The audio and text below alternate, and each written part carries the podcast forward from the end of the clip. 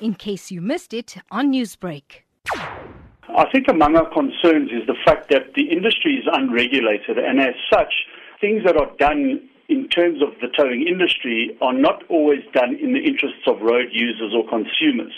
And what we want to do going forward is not only adjust the way we do business for the benefit of consumers, uh, but also work with suppliers in an effort to transform our industry into an industry that is sustainable specifically for previously disadvantaged operators, but to make sure that through that process of transformation, the consumer and road users can benefit at the same time. So I think what we really want to make sure of is that people who are in the industry just for profit and not necessarily are focused on uh, the customer, that we can step into that and change it from within. Looking at this uh, media briefing that was held in Midrand, there has been talk around a service charter which will be signed. What exactly is contained in the service charter to regulate this industry? The service charter really is focused on always being available to members and customers, ensuring that customer satisfaction is a priority, and then very importantly, being accountable to,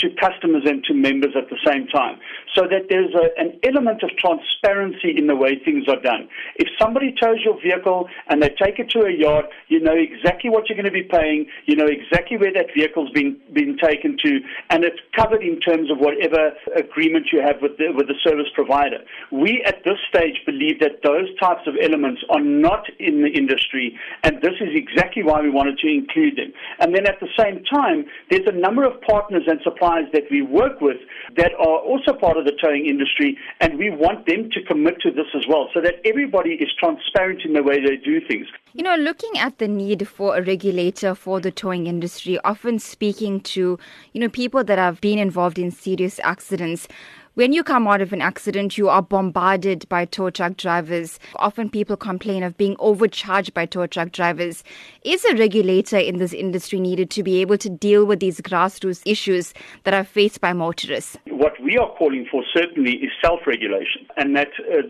the, the, people who are in this industry, the tow truck operators, the tow truck companies, people like the Automobile Association, are making the rights of the customer aware to the customer, so that the customer knows they don't have to go for the pers- for the first person who stops next to them uh, to have their car removed, and that if they are covered by uh, either their insurance company or through the AA or whatever it may be, they can wait for their vehicle to be towed, and they know what they're getting when that vehicle is towed. At the end of the day, our primary focus